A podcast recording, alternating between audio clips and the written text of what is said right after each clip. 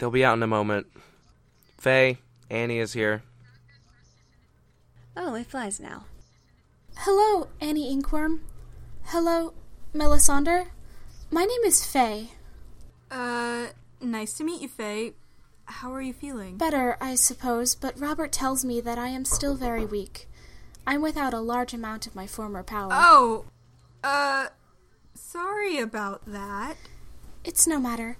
I am told that what you did was necessary to free me. Thank you, Mela. Your pain has brought a kindness that is rare in this universe.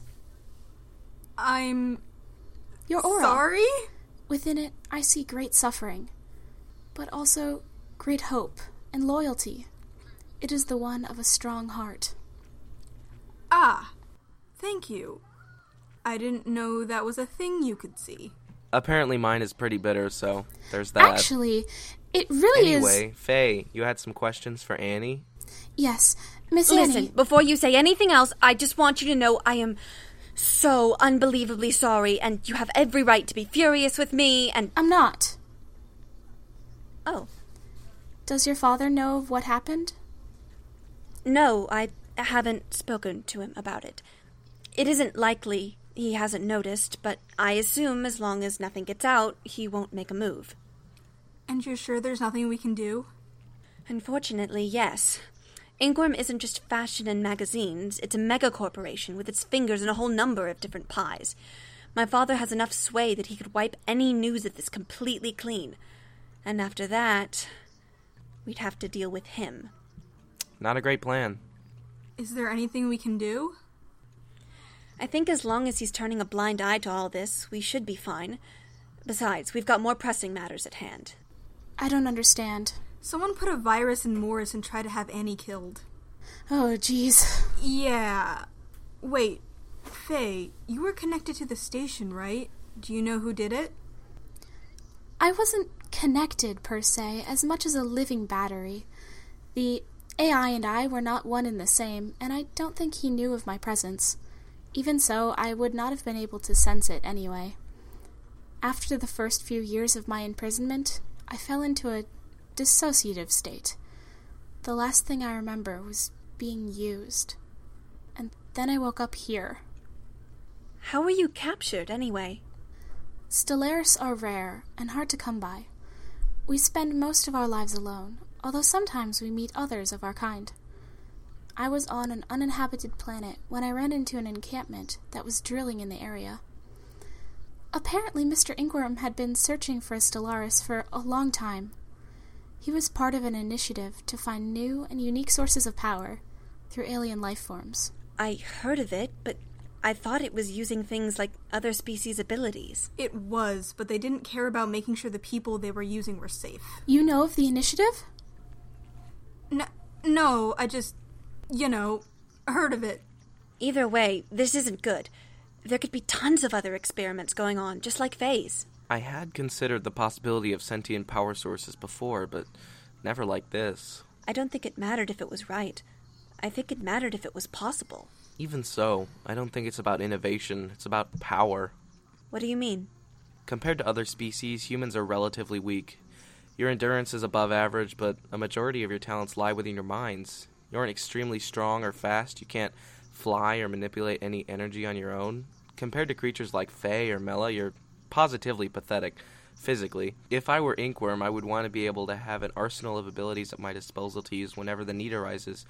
It's about taking those above you and forcing them to call you master. People are always afraid of what they can't control. Well said. Perhaps this is the case in which it would be best for me to, as you say, lay low? That sounds like a good idea. What's the story for now? Citrine says that Faye is just a Tylofen using their chameleon ability to take the form of a Stellarus, but they're stuck. It would be best not to use any of your more powerful abilities from now on. I understand. Thank you. Faye, why don't you go into the exam room and I'll run some tests now that you're awake. You two can, I don't know, do whatever. It's late. There's two more days of the conference tomorrow. We should get to bed. Right, but first Nope. I'll just. Come on.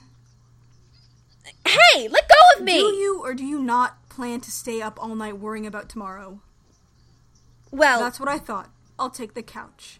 This is ridiculous. The fact that you're policing me like some kind of anxiety ridden child is stupid, and I won't stand for it. And I am not going to be dragged around like a child. Are they. No, at this point, I almost want to lose that bet.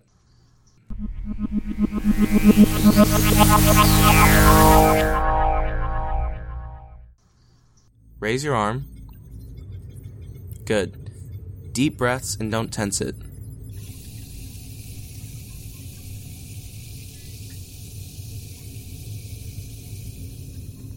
Okay, it appears normal for now.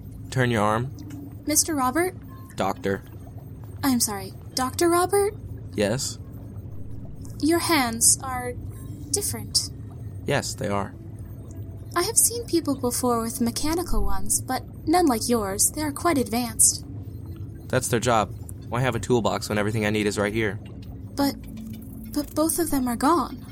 Yes. I have not seen many people who are without all of their former. Yes, well, how nice for you. Tense your arm? Good. Dr. Robert, Yes? how did you lose your hands? It's, uh, it's a long story, Faye. Oh. What is it? I would rather not, at the moment. I see. How about now? No. Considering your recent trauma, I don't think it's something you should hear. Someone took them from you. Have you seen my species before, Faye? Yes, they're Lodgins. Located on the Poev C13 in the Kuiper Belt, they are most known for their long elf like ears and the ability to sense the emotions of those around them. Correct. Except, I mean no offense, sir, but you do not seem to be in touch with how those around you are feeling. Are you without this ability? Yes. A long time ago, there was a Thorologian born with a different ability. No one knows precisely how it happened genetic mutations, environmental ones, or simply science gone wrong. Either way, this person was not, as humans call it, an empath. They instead could sense and manipulate the bodies of those they could see. How are those two related? Their power was tied to their emotions. The stronger they felt, the stronger their power, and the harder it became to control. Through many centuries, the person's genes spread throughout the species by means of reproduction. It was a very, very recessive trait and often skipped generations, but a very rare few possessed it. They were called Mahalkalai, blood shakers. And you are one of them. I am. It's not an easy thing to be, and not a secret kept for very long. Even when everyone around you knows how you are feeling except you, it's not hard to guess their thoughts. We are feared because of what we are born with, and because of what we can't control. No one taught you how to control it? No one was allowed to. Mahal Kalai are not allowed to be given any training on their powers, for fear they might use them for evil. Of course, our ignorance only led to our failure to understand what we could. The only thing we could do was hold down our emotions so that they never spun out of control. It was only a matter of time before I hurt someone. I was fighting with my parents. I don't even remember what it was about, but I just got so, so angry. I couldn't hold it in anymore, and everything went white. And the next thing I knew, they were, um, they were dead. I'm sorry. They couldn't do anything too dire. I was just a child who had no semblance of an understanding on what I could do. They placed my brother and I in our version of foster care until we were of age. I haven't seen him since. The people I stayed with had various ways of dealing with my condition. Most tried to ignore it, while others showed their fear in more animalistic ways. A few families believed they could cure me of it through prayer or magic, or whatever counts for science to them. One in particular held the belief that my power was concentrated in my hands. Oh no, did they? No, they didn't cut them off. They burned them. I am so sorry. They were relieved of me soon enough. I received basic prosthetics until I left planet for university. My roommate was adept in biomechanical engineering and designed a model that better fitted my needs. They were quite useful, I suppose, but I still am what I am. There's no cure for that. Can you heal? No? Don't you think I would if that were possible? How do you know it isn't, sir? My power isn't one for healing, Faye. It breaks and it hurts. That's all it does. And there will never be a day when I deem to use it on a patient. Everyone here has quite a low opinion of me. I'd prefer not to make it worse. Hey, Robert, do you. Oh, sorry, is this a bad time? No, it's fine. Continue. Really? You look like you've been crying. Noxious chemicals cause my eyes to produce excess fluid for protection. Continue. Um. Okay. Well, uh. You see. Um. Let me buy you a coffee.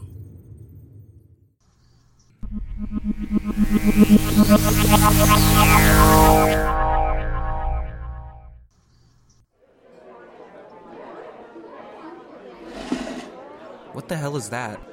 It's coffee. No, it's whipped cream and liquid sugar masquerading as coffee. That is disgusting.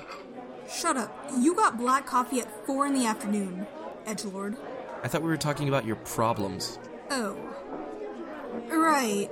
So, uh, you know how I slept over at Annie's last night? I was there when you made that particular scene, yes? Right, right. Well, we went back to her place and I was like, okay, I'll take the couch. But then she's like, no, no, no, no. You're the guest, take the bed. And I'm a little put off because, wow, that's weirdly generous of her. But we argue for a bit and eventually she says, whatever, we'll just both take the bed. Who cares? Oh boy. So I'm thinking, okay, this is fine. I'll just stay on the far edge. But the next thing I know, I'm waking up with her hair in my face, and she smells like cinnamon, and I'm freaking out here. Does she know? Of course not. I got out of bed and had a crisis before she even woke up. If Annie ever found out, she'd kill me. Huh. Wow, you're screwed. I know. Oh, cheer up and eat your confectionery heart attack. She probably doesn't even have a clue.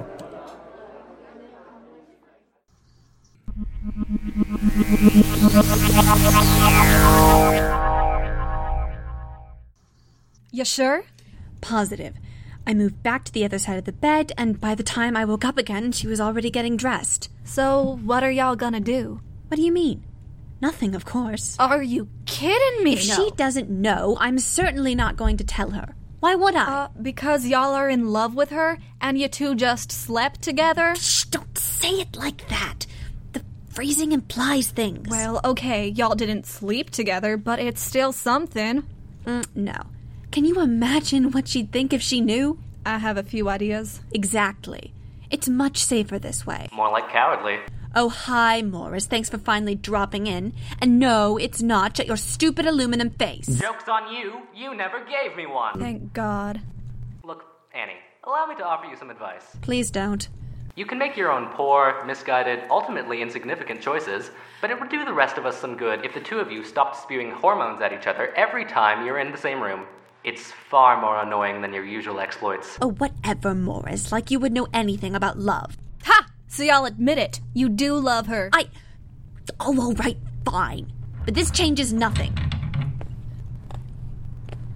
Miss Citrine? Faye, honey, what are y'all doing out of the infirmary? I'm sorry. I was just wondering where Dr. Robert is. I have a question for him. Well, maybe we can answer it for you. What is it? Well, I understand that I will most likely, as you put it, lay low for a while, and Dr. Robert has been very kind in helping me. I do not want to be a burden to him, so I was wondering could I perhaps help? I don't really think Robert is the kind of person to take on an assistant. I know. I did not mean in the medicinal studies. I have observed that while he is very adept in the physical sense of the practitioner, some patients feel that his bedside manner leaves a bit to be desired. So he's an. Morris!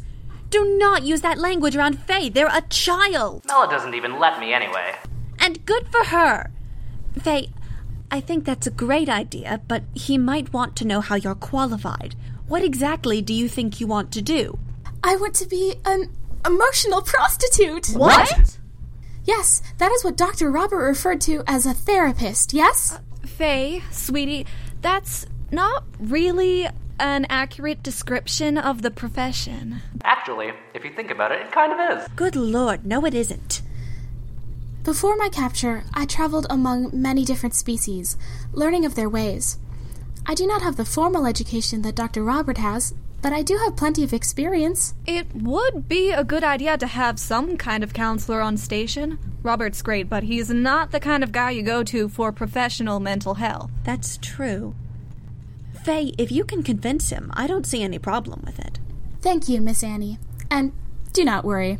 Dr. Robert has told me of your plight with Miss Mela, and I have unwavering faith in your eventual copulation. Um, See? Even the child knows you're pathetic. I am getting really tired of people who keep bringing that up.